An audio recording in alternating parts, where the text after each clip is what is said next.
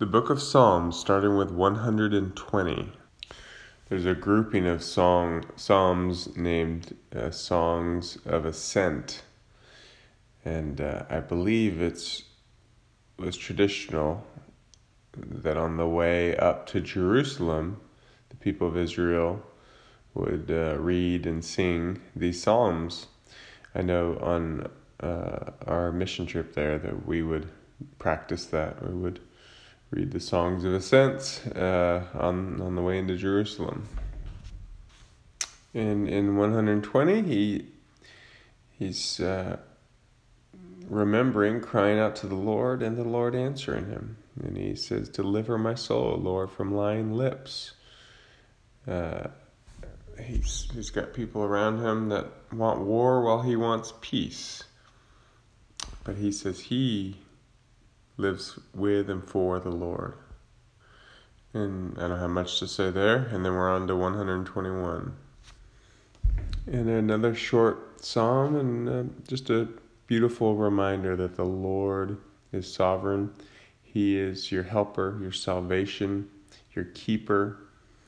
Uh, he, your protector. He's the one who guards your going out and your coming in from this time forth and forever. And then we're on to 122. This Song of Ascent is from David, and they are approaching the house of the Lord, and he is glad. And, and as, as they come in, he is glad for the Lord, glad for is, Jerusalem, glad for Israel, wishing prosperity and peace on all. For the sake of my brothers and my friends, I will now say, May peace be within you. For the sake of the house of the Lord our God, I will seek your good. And then we're on to 123. The psalmist is worshiping the Lord. He realizes that it is the Lord that should be looked to for all things. So he lifts up his eyes to the one enthroned in heaven. Behold, as the eyes of the servant look to the hand of their master, as the eyes of the maid to the hand of her mistress, so our eyes look to the Lord our God. So he realizes he is in charge, he is the giver of everything good, he is gracious. Be gracious to us, O Lord, be gracious to us. So is crying out in, in prayer, um, but also knowing the you know the Lord is the one who will answer prayer and should be waited upon. For we are greatly filled with contempt. Our soul is greatly filled with the scoffing of those who are at ease and with the contempt of the proud. So he's struggling with the realities of life and looking to God for resolution.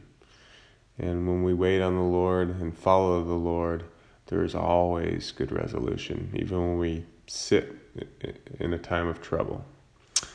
And then we move on to 124.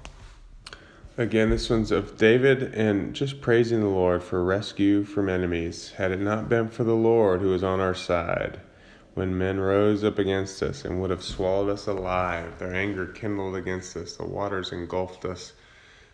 Uh, then the raging water swept over our soul. But blessed be the Lord who has given us to be torn by their, who has not given us to be torn by their teeth. Our soul has escaped as a bird out of the snare. Our help is in the name of the Lord who made heaven and earth. Praise the Lord. And then we're on to 125. Kara just shared a really cool dream, and the psalm, I don't know, uh, it says, this is Psalm 125. Those who trust in the Lord are as Mount Zion, which cannot be moved but abides forever. As the mountains surround Jerusalem, so the Lord surrounds his people from this time forth and forever. For the scepter of wickedness shall not rest upon the land of the righteous, so that the righteous will not put forth their hands to do wrong. Do good, O Lord, to those who are good, and to those who are upright in their hearts. But as for those who turn aside to their crooked ways, the Lord will lead them away with the doers of iniquity. Peace be upon Israel.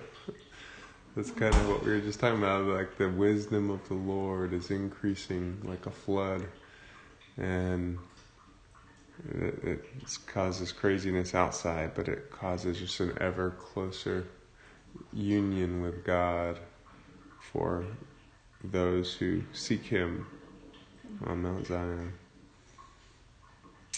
Um, as far as this, oh well, remind us to share uh, Kara's dream when we uh, get together this week, and but that's uh, that's it for today. God bless you.